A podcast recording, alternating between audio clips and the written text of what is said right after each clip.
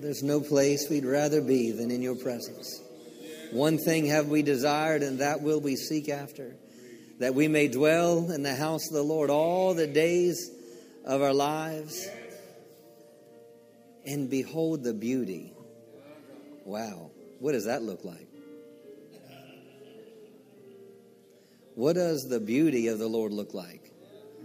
I will dwell. That's the psalmist said in Psalm 27 I will, one thing have I desired, and that will I seek after that I would dwell in the house of the Lord all the days of my life and behold the beauty. Hmm. Father, expand our capacity to receive from heaven.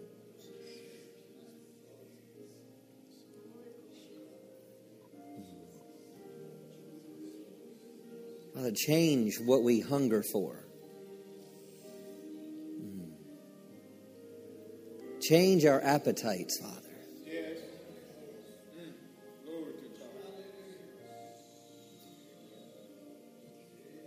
To. Thank you, Father. Thank you, Father. That we would be worshipers. Hmm. That we don't just do worship as a an event, but we are worshipers that we would be worshipers, that it would be who we are. Thank you, Father. This morning, if you're a part of First Things First, uh, the scripture reading that we're in right now, and if you're not, you can register on um, on the Church Center app under First Things First. And right now, we're doing about two chapters a day, and we're in the book of Exodus. And today's reading was uh, Exodus 15 and Exodus 16. But in Exodus 15, it's called the Song of Moses, and he says this it says, Then Moses and the children of Israel sang this song to the Lord and spoke, saying, I will sing to the Lord, for he has triumphed gloriously. Hallelujah. I will sing to the Lord, for he has triumphed gloriously. Hallelujah. Thank you, Father. The horse and its rider he has thrown into the sea. The Lord is my strength and my song, and he's become my salvation. He is my God, and I will praise him. My Father's God, and I will exalt him. Hallelujah. Hallelujah. He said, I will sing to the Lord, for he's triumphed gloriously. Hallelujah. You say, Well, Pastor, I haven't seen victory yet, so I'm not going to sing yet. No, you no, you need to you need to sing now. You need to sing now. Hallelujah. The, he says, The Lord is my strength and my song, and he's become my salvation. He is my God, and I will praise him my Father's God, and I will exalt him. Hallelujah. Thank you, Father. Oh, hallelujah. Father, we exalt you in this place tonight. Hallelujah. We thank you that you triumph gloriously. You triumph wondrously. Hallelujah. Thank you, Father. Hallelujah. That the enemies that come against us, I thank you that they are being thrown into the sea. I thank you that what has stood before us will stand before us no longer. Hallelujah. For you are the strength. You are our song. And we will exalt you. We will praise you and we will glorify you. Hallelujah. Then in verse 9, he says, The enemy said, You know, uh, I, I don't really care what the enemy says. But it's interesting what happens when the, when the enemy says something, what God does. Verse 9 says, The enemy said, I will pursue, I will overtake, and I will divide the spoil. What's the enemy whispering to you? What's the enemy saying to you? He's telling them, here, here they already came through. But yet he says, The enemy says, I will pursue, I will overtake, and I will divide the spoil. And, and this is what the, the desire of the enemy says, My desire shall be to, to, to be satisfied on them. I will draw my sword and my hand shall destroy them. This is what the enemy says. But then what does God say? What, what happens?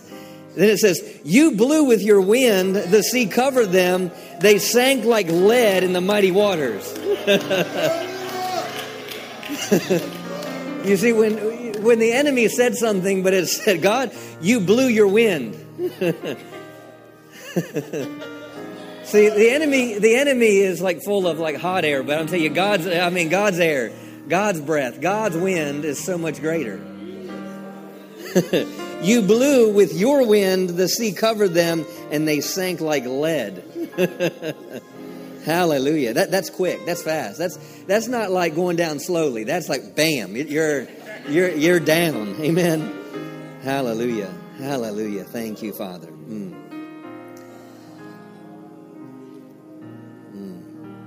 Wasn't planning on reading all this, but then verse 11 says, Who is like you, O Lord, among the gods? Who's like you, glorious in holiness, fearful in praises, doing wonder, wonders? You stretched out your right hand, and the earth swallowed them. You in your mercy have led forth the people whom you have redeemed. Have you been redeemed? Now, what is the purpose of God's redemption? It tells us right here you have guided them in your strength to your holy habitation. Wow. Man, don't tell, tell me there's nothing good in the Old Testament. Don't tell me the Old Testament is past. God's heart's the same, same, same today. Why were you redeemed?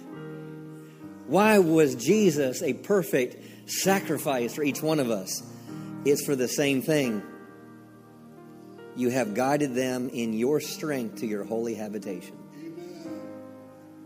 It's to worship Him. Father, we just we just give you our lives tonight. We give you our hearts tonight, and we thank you mm, that we get to mm, be in your presence. Thank you, Lord, that you inhabit the praises of your people. Whether we feel you or not, whether we have a goosebump or not, whether we we uh, fall down or not, it does not matter because we know that when we lift our we lift up your name, when we gather in your name, when we say Jesus, when we call upon your name and we worship you, we know we're in your presence. It doesn't matter what we feel, it doesn't matter what we go, it doesn't matter anything by our five physical senses. We know that you're here and you're inhabiting our praises tonight. Hallelujah. Let your wind blow. While we're worshiping you, I thank you that your wind is blowing our enemy out of the way, and the enemy is sinking like lead right now. Mm. The mountain will be thrown into the sea. We say, Mountain, get out of the way and be thrown into the sea.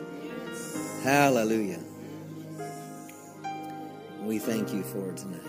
We love you, Lord. We love you, Lord. Hallelujah. Hallelujah. Just for a moment, as Joseph begins to play and as Deborah continues to sing. I, I, want you to minister to one another. Let the, let the body minister to the body. Let the church body minister to the body. You don't know what the person to the, your left or your right may have gone through this week or what they may face tomorrow, but, but be led. I want you to pray for one another. You don't need to stay where you are. You can walk around. Hallelujah. Thank you, Father. Oh, we praise you, Father. We glorify you. Hallelujah. Thank you, Lord. We glorify you. Oh, we bless your name, Lord. We glorify you. Oh, Father, we minister one to another. Hallelujah. As we pray one for another, I thank you, Lord, that strength comes. That strong strength is coming into the church body, into the church family. Hallelujah. Thank you, Father. Oh, we praise you. Deborah, I want you to I want you to stretch your hands towards the camera. And I want you to pray over the people that are at home. Hallelujah. Pray over the people that are at home. Hallelujah. Strength, strength comes. Strength comes. Oh, Father, we add our agreement. Hallelujah. God, we exalt you. We thank you that you sent your word and you healed and delivered and set us free. By your stripes we are healed. Hallelujah. Father, we thank you for all of your many blessings in the name of Jesus. That the Spirit of the Lord is in that place right now and is falling every need, every need supply. You say you will supply every need according to your riches in Christ Jesus. So, Father, we thank you today. We bless you today. We magnify your name today. Hallelujah. Glory to God. Glory to God. Lord, have your way. Have your way in that house today. Have your way in that apartment today. Have your way in the people that are looking today. Have your way, Holy Spirit. Feel, hallelujah. Feel Oh, my eh? Yes, God. Thank you for your healing power. Thank you for your healing power. In the name of Jesus. In the mighty name of Jesus. I pray peace, peace, peace. The peace of the Lord is in this house and it's flowing. Hallelujah Woo, you're Jehovah Shalom. Yeah, yeah, yeah, yeah, yeah, yeah.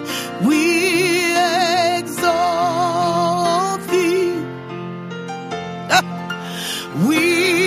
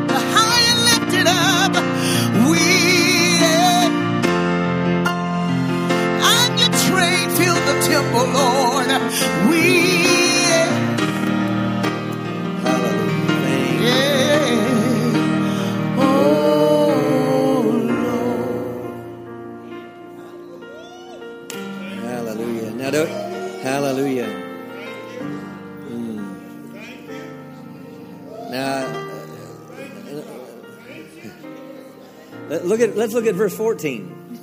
oh, I can't. Now don't this is this is this is not what I'm teaching tonight, but it's this is good. This is good. Verse 14 says, "The people will hear and be afraid." Now, what people?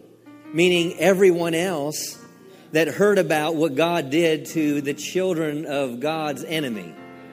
Now, listen to this. The people will hear and be afraid.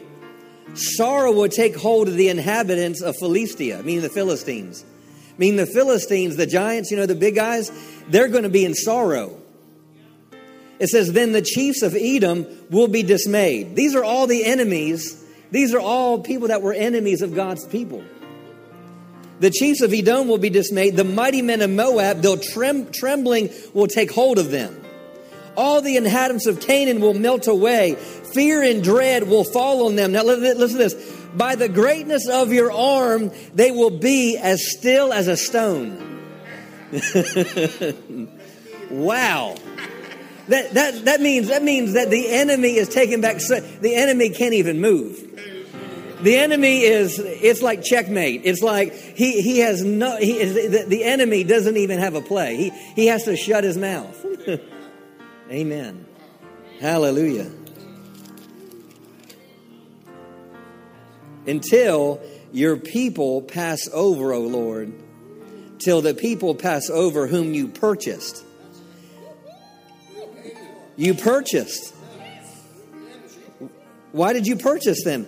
You will bring them in and plant them in the mountain of your inheritance, in the place, O Lord, which you have made for your own dwelling, the sanctuary, O Lord, which your hands have established.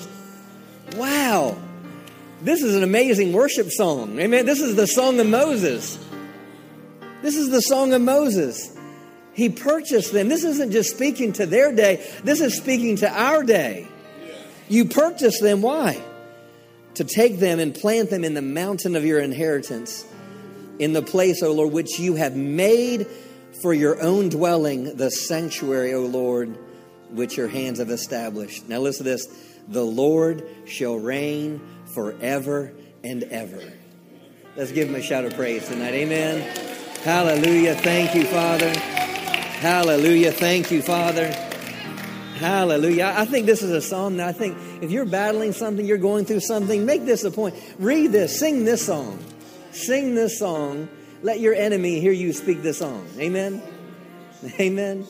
Amen. Let your mountain hear your voice. Amen. Sometimes your mountain needs to hear your voice. That mountain needs to hear your voice. Amen. Hallelujah. We'll give one more shout of praise. Mm. Hallelujah. Amen. We'll greet one another and welcome to Heritage of Faith. Good is to see them. Mm. Hallelujah. I want to encourage you if you're if you're not doing first things first, you don't it, just like oh well you're you know it's it's uh, the end of July and I'll start next year. No, you can start anytime and, and every every morning you'll get a text message and they'll tell you what the scriptures reading are for that day. Like I said, you go to our events page, you go to the church center. It has a picture of me. I don't know why I'm on there, but uh, but uh, it says first things first. And um, you know, this first of the year, we we came and we had uh, prayer for 21 days every morning, and we, we read the we read through the Gospels, all the Gospels in 21 days, um, and then we went and continued through the New Testament, and now we're um, into uh, Exodus, and um, so.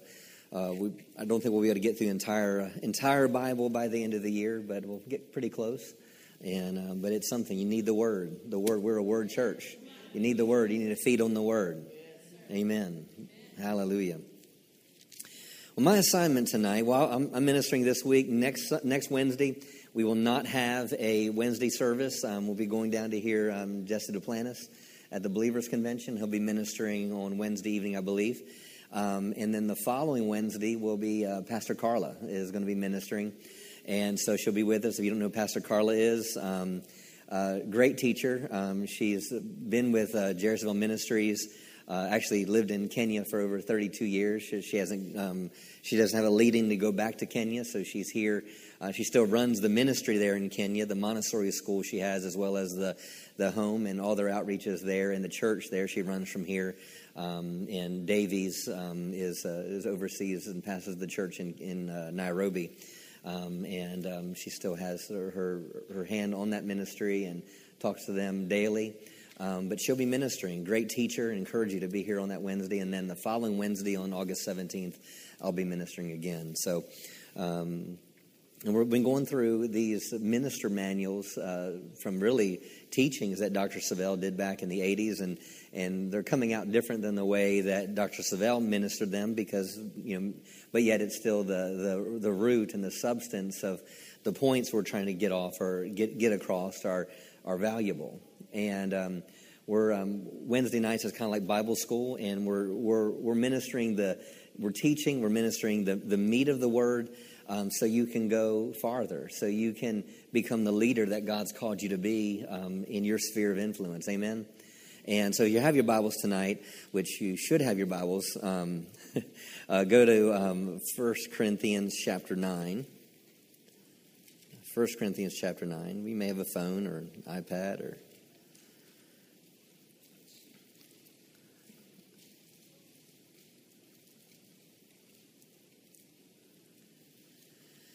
Thank you, Father. We'll get here to 1 Corinthians uh, chapter 9. And my assignment tonight is going to talk, I'm talking about going the distance. Going the distance. So before we get to 1 Corinthians chapter 9, you know, my, my favorite verses um, is uh, Jeremiah 29 11. It says, For I know the thoughts and plans that I have for you, says the Lord thoughts and plans of peace and not evil. He has thoughts of peace and not evil. God in heaven today, Jesus interceding for you at the right hand of the Father. From that seated position, there's not one negative thought the Father has about you. You say, well, well, well, Pastor, you don't know, you, you don't know what I've done. Uh, let me say, tell you again, there's not one negative thought he has about you. He, as he, as he looks, as he thinks about your purpose, as he thinks about your destiny, there's not one negative thought he has about your destiny and your future. There's not, he's not going down a, down a list and saying, well, I have good thoughts about Phil, but I don't have good thoughts about Deborah. He doesn't say, okay, I've got evil thoughts about Vic and I've got good, th- good thoughts about Philip. No, that's, he, there's not one negative thought. He, God has plans for you, and not one of them includes defeat. I, I, it doesn't matter what happened yesterday. It doesn't matter what happened 10 years ago.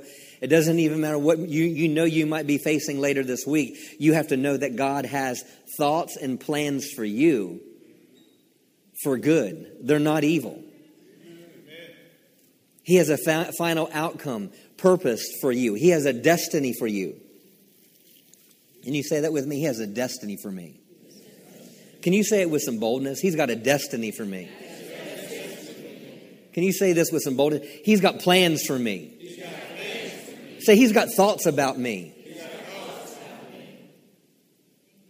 Say the last thing. He's got great plans for me. But you know what? His plans and his purposes are not automatic.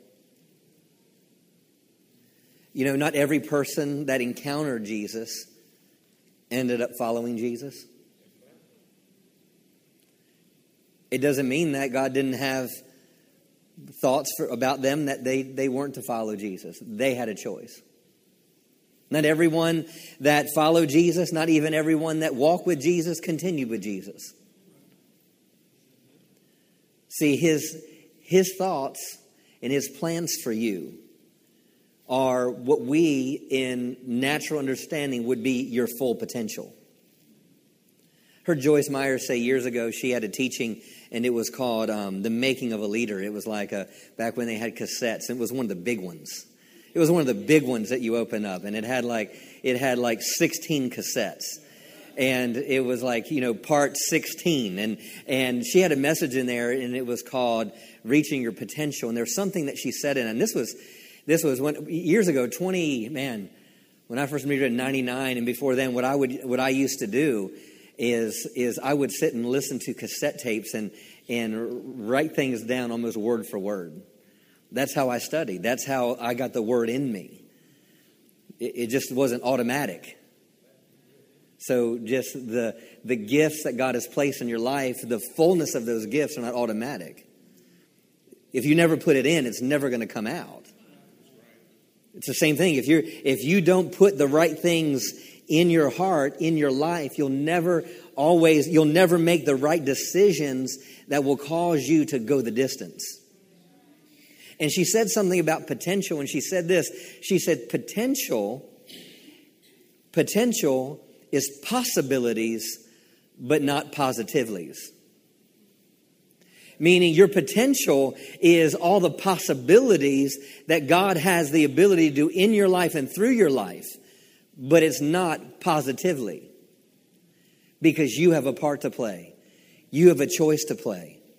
You have, a, you have a part to play in how far you go in God. You have a part to play in how deep you go in God. You have a, you have a part to play in how, how much God wants to use you. You have a part to play in how many lives you're going to reach and touch before you go home to meet Jesus. You have a part to play. It's not automatic. Religion a lot of times just sits back and say, okay, well, it's God is sovereign and whatever will be, will be. No, you have a part to play. Jesus Jesus had to make a choice to go to the cross. If he was going to go the distance, it had to be his choice to go the distance, not his father's choice. What makes us think we're any different? I want you to know the sky is the limit to what God can do through your life. And even better yet, you're not called to do what I'm called to do, and I'm not called what you're called to do. We're not, we're, not, we're not measured on a scale on who reaches more people or who touches more people, who's on TV, who has an airplane or who has a station wagon in ministry. That, that has nothing to do with the thing is, is are you going to fulfill your assignment? Are you going to go the distance in your assignment? Let's go to um, 1 Corinthians 9. Man. Joshua told the sun to stand still. I'm going to tell the clock to stand still. Either I need to speak fast or you need to listen fast. One of the two. But it's still summertime, so kids can or don't have school tomorrow. So. Hallelujah. You're okay, right? If I go too long, you can just go home, all right? And I'll just keep going. Thank you, Father. Verse 24. Do you not know that those who run in a race all run, but receive the prize? But one receives the prize. Run in such a way that you may obtain. So, we all run in a race. Hebrews chapter 12, verse 1 tells us, Let us lay aside every, excuse me, every weight in sin that would so easily beset us. Running our race, looking unto Jesus, the author and the finish of our faith. faith. Let us run our race. Lay aside every weight and sin that would so easily beset us and run the race. Run the race. Here he says, he says, know those who run in a race all run. You're running today. Whether you're like, well, right now, Pastor, I'm sitting down in church. No, you're running. Whether you realize it or not, you're running and there's a prize. There's a prize. When every day when you wake up, every day when you go throughout the day, you're running your race. You're running your race. When you sit there and read the word, you're running the race. When you're sitting in a church service, you're running your race. When you're serving, when you're witnessing, when you when you're at your workplace, your occupation, your business, whatever it is, you're running your race. But the question is, how are you running your race? Because that's really, it says, run in such a way that you may obtain. Meaning, I can run in a way that I never obtain or I can run in a way that I obtain. You know, um, I, I not, I've not always been as tall as I am today. Did you believe that? I used to, I, I, I used to be shorter. Sorry, doesn't make sense at all. But, but you know, I, I was, uh, I was like really short. When I was a freshman in high school, I was 4'11 and 85 pounds. I had to gain five pounds to get to the 90 pound weight class. And, uh, and, and then we would, uh, we would have, um, and also when I was a kid, we would do in, in PE, um, physical education, they, they would do things that you, you, it wasn't like you could choose what you're going to do. It was like, this is what we're doing. And so you would do, I mean, in Maryland, we actually had gymnastics. We had a lot of different things that we would do. And one of the things that we had were, were was track and field. And one of the things that I hated were the hurdles. It's not fair. It, all hurdles are created the same, but not all people are created the same.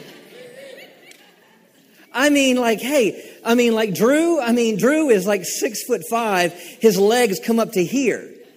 So, I mean, he can like step over a hurdle. I mean, and the thing is, is like, is like, I have to like, I, I mean, I, I, need a step. I mean, and think about it, even when I'm younger, not even a, a freshman in high school, when I'm like in sixth grade. Now, if I was in ninth grade and I was 4'11, how tall do you think I was in sixth grade?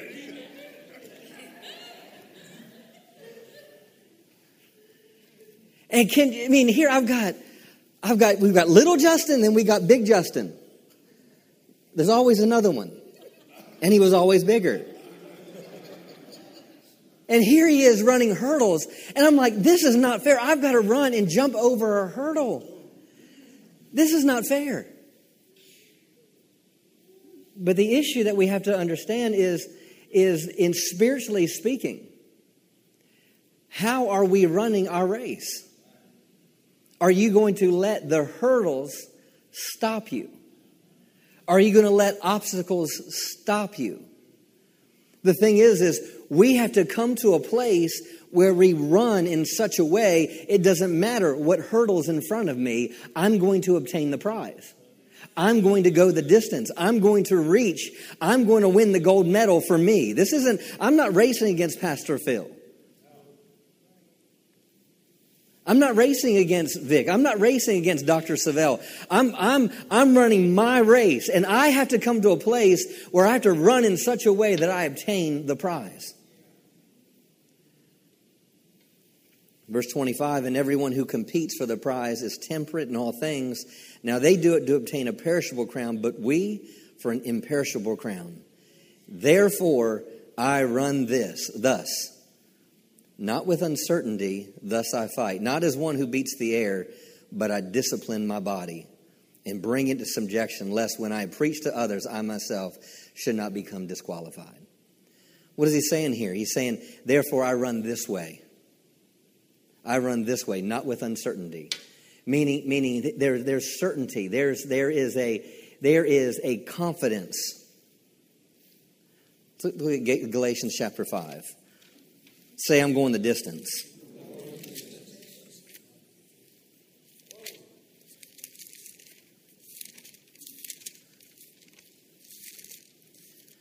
Galatians 5, look at verse 7. He says, You ran well. Look to your neighbor and said, You ran well. But, I mean, but I don't like the fact that he used a past tense word. You ran well. I, I, I like it. I, you run well.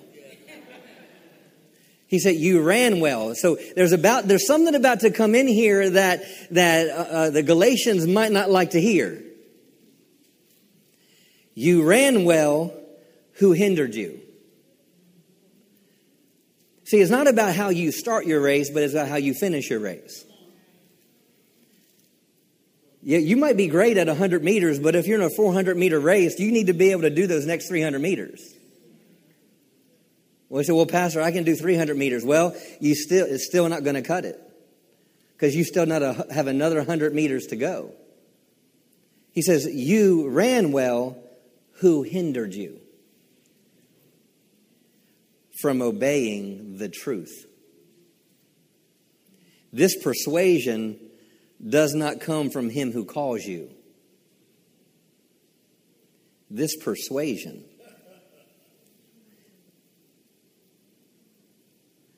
This persuasion, another way to look at this word is this exercise. This exercise does not come from him who called you. Meaning the, that, that the one who called you is not the one who's hindering you. The obstacles that you're facing in life are not from the one who called you.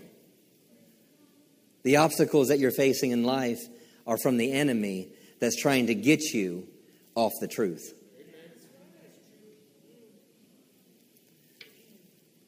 Without, for the sake of time, without going there, 1 Peter chapter 5, verse 8, what does it tell us? Be sober, be vigilant, because your adversary goes about like a roaring lion, seeking whom he may devour.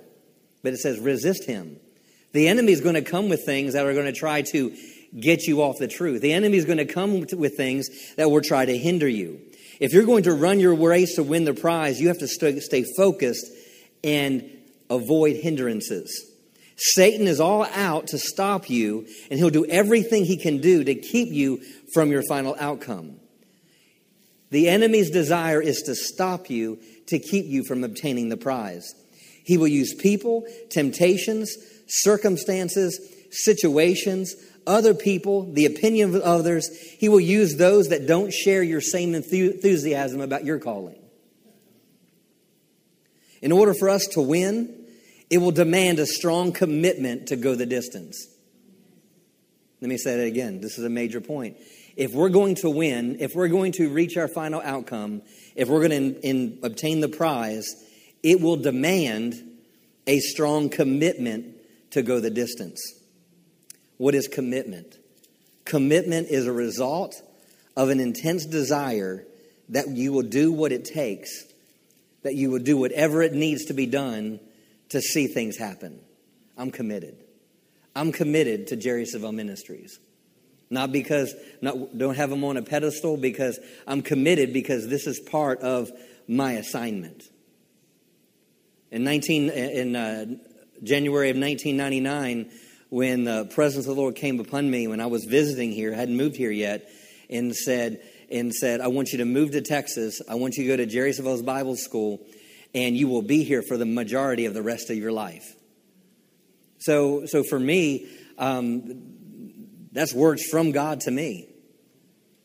So the thing is, is says throughout throughout that twenty some years, do you think I've had the enemy to try to come at me to keep me from obtaining what the Lord told me? Yes. Yes, of course. How many people here you know that God has a call in your life? How many people say that that a, a course of that of walking that out you've messed up? Yeah, I try. I tried Plan B and C and D and E, but I'm so grateful that he got he got me back to Plan A. Because there's things along the way that are going to try to get you off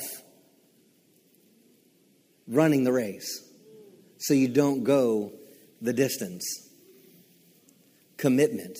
So I've had to be committed. I'm committed to, to serving this ministry. I'm committed as a pastor. I'm committed to my wife. I'm committed. And I will do whatever it takes to see the vision on my life fulfilled. It's the same thing. You need to have a vision on your life.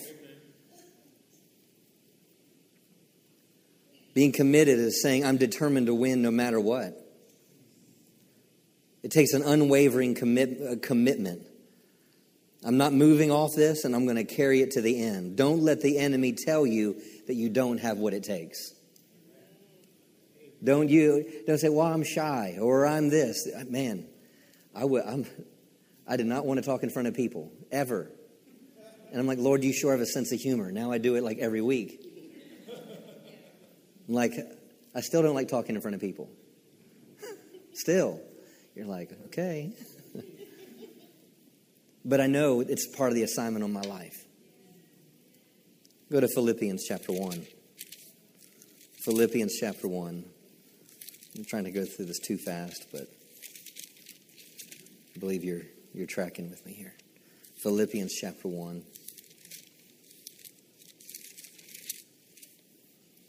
Verse 27.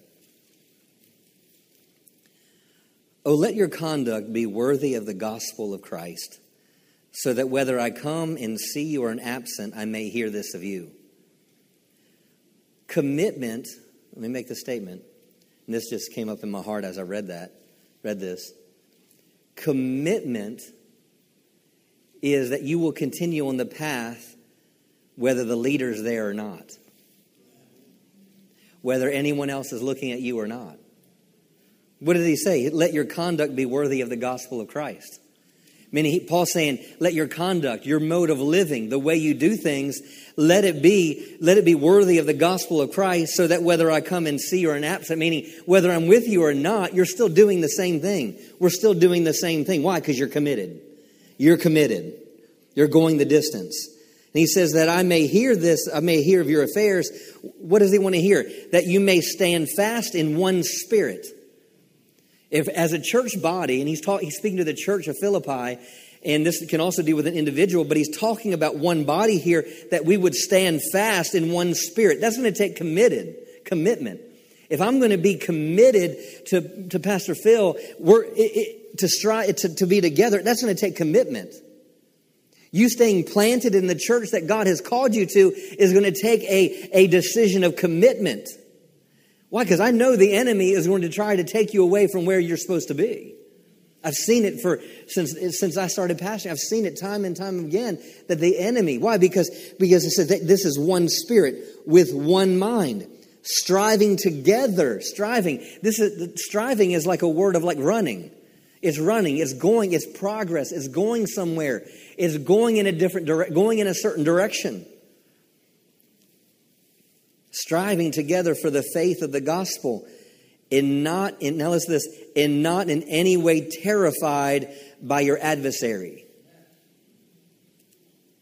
Don't be terrified by your adversary. Why was he telling that? He was saying, because it's the adversary that was going to keep them from striving together. It's the adversary that goes about as a roaring lion that's trying to devour your purpose, a church's purpose, a minister's mandate. And he says here, don't let the adversary, don't be, te- don't in any way, don't be terrified by the adversary. Don't fear what the enemy can do. Don't be afraid of, of, of the next step. Don't be afraid what he's telling you to do. Don't be afraid to step out. If, you, if fear, if you're terrified of the enemy, then it's going to hinder you from, from taking maybe the next step to get to the next step to go the distance. Do you see that? You're not too sure. You're just listening very intently, right? Your unwavering commitment to win is born out of a sense of urgency. Let me say it again. Your unwavering commitment to win is born out of a sense of urgency, realizing victory doesn't come to those who don't take action. I mean, Jesus made statements like this to his mom and his dad Didn't you know I must be in my father's house and about my father's business? I must. I must go through Samaria. I must. That's uh, John 4. I must go through Samaria. That's an urgency there. Why? Because he, he was committed to his course. There was commitment on the inside of him, this unwavering commitment that I've got to do this. And that it's the same thing in our lives. I, I have to place something on my life that I've got to be committed to the word. Because if I'm not committed to the word, I'm not going to fulfill my assignment. It's not going to just happen. I've got to take time. I've got to spend time with the Lord. I've got to spend time with the Holy Spirit. Because if I don't, then what's going to happen? There's going to be hindrances.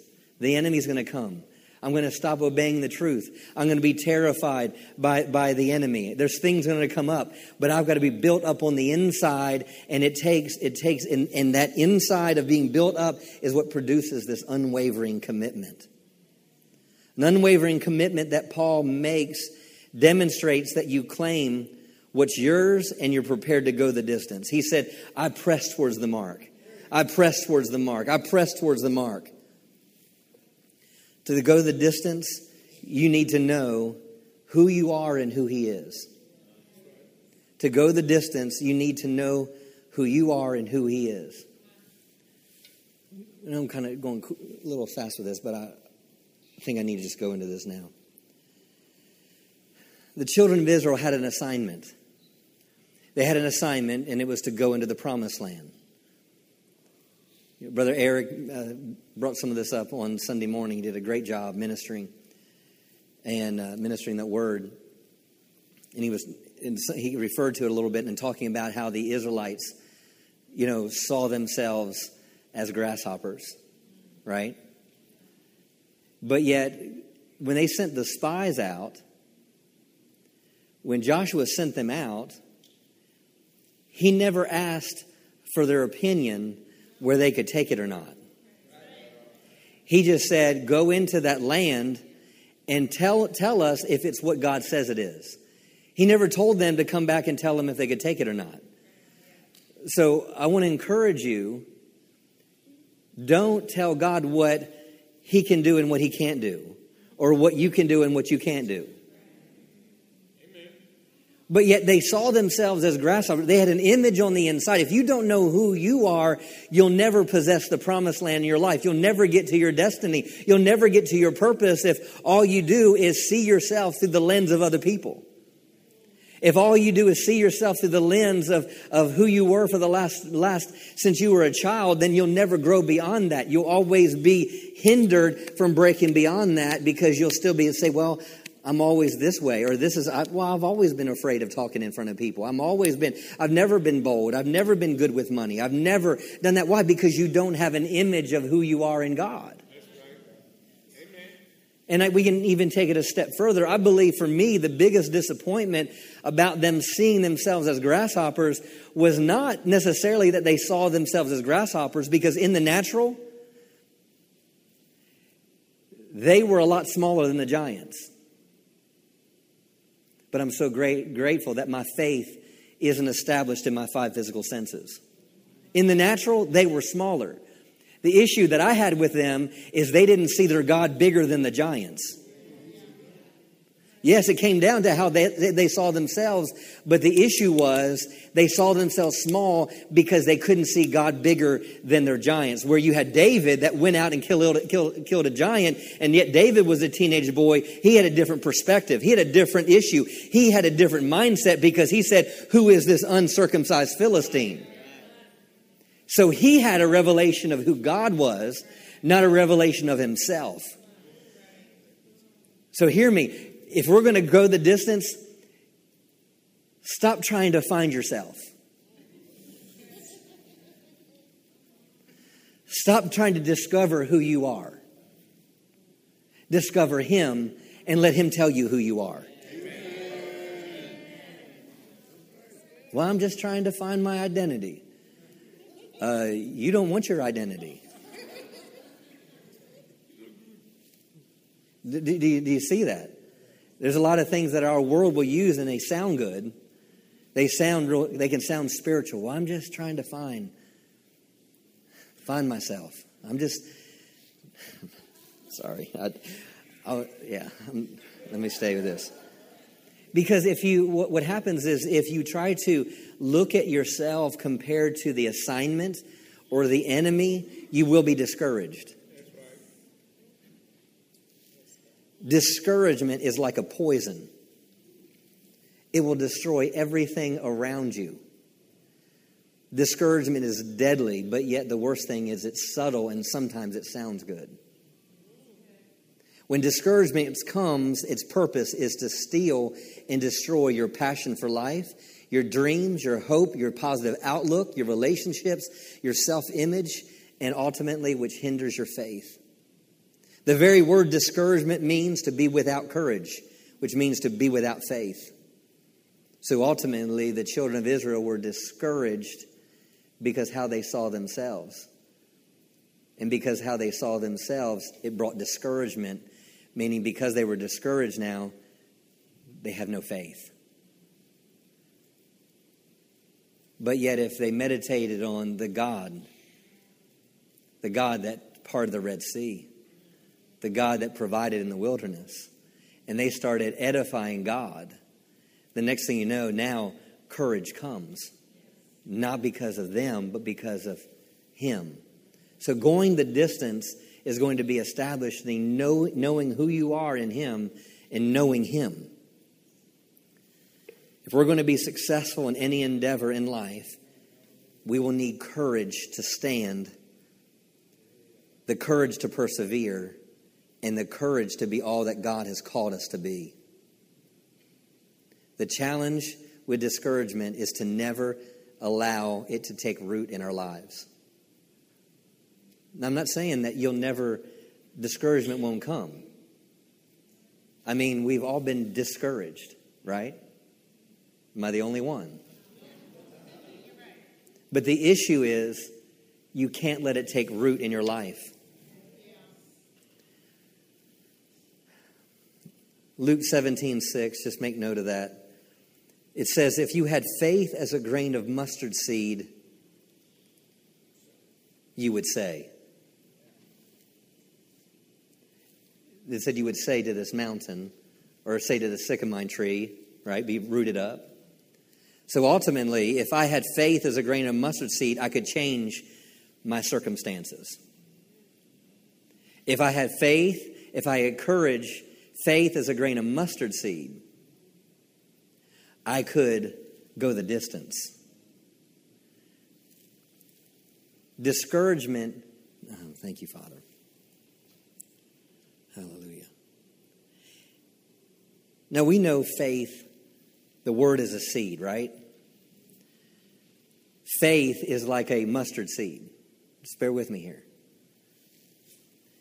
So faith is like a grain of mustard seed. So if faith, or let, let me use for because we're using courage and discourage, if faith can be a seed, then courage is a seed, then lets me know that discouragement can be a seed. Amen. I don't know about you, but I don't want the harvest of discouragement. Faith is the seed, or courage is the seed to a pathway to victory in and through my circumstances. But yet, discouragement can be a seed and a pathway to defeat in my circumstances. Let's go to 1 Corinthians 2 5. I got two more scriptures. 1 Corinthians, courage. If I'm going to go the distance, it's going to take courage. 1 Corinthians 2, verse 5.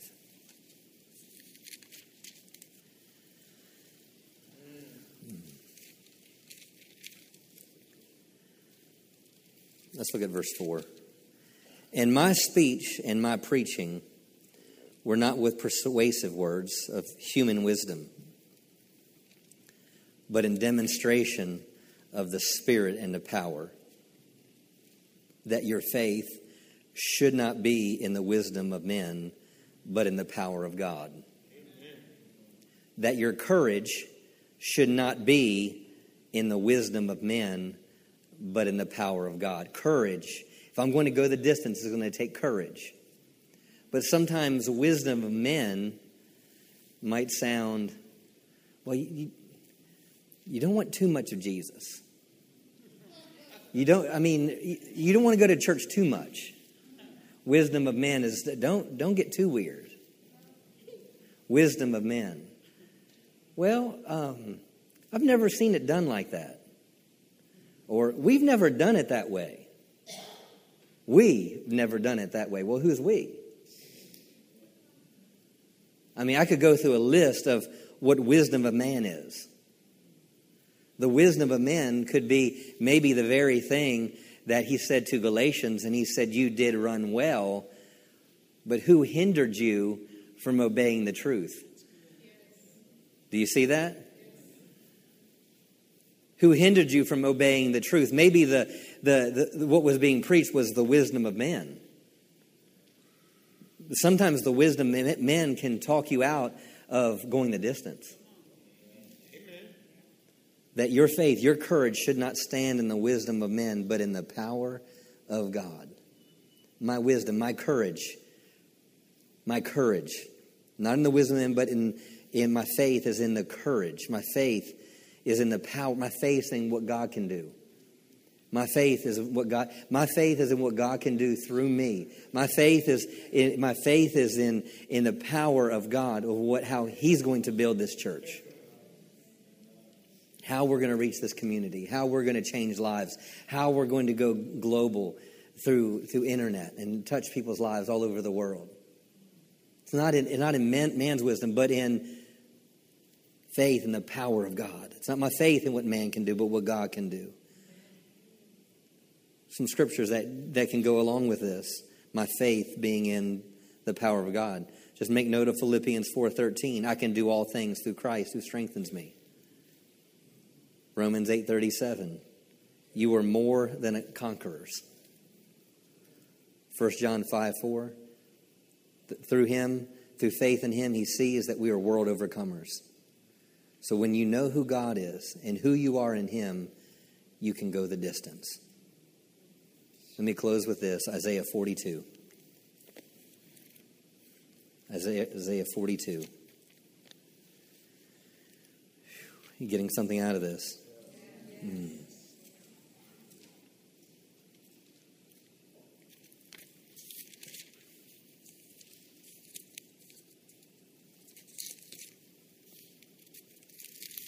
may feel like a fire hose tonight coming out, but hallelujah. Hmm.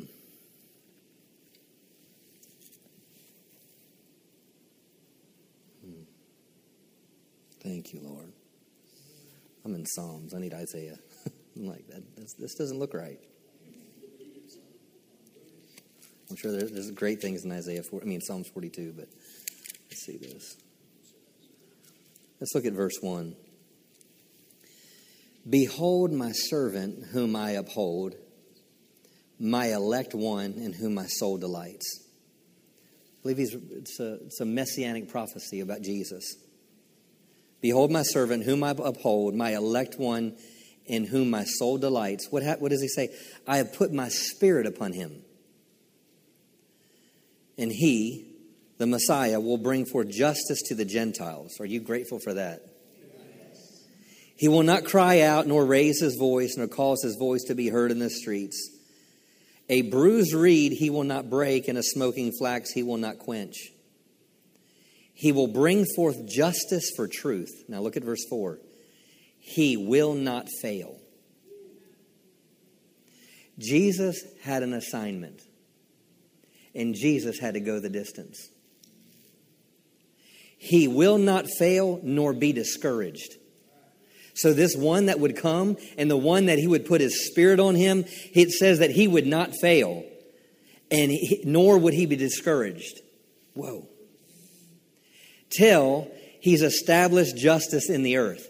Meaning that he, until he fill, his assignment, this one that's going to come, that he's going to put his spirit on, it tells us here that he will not be discouraged nor will he will not fail, nor will he be discouraged until he's done.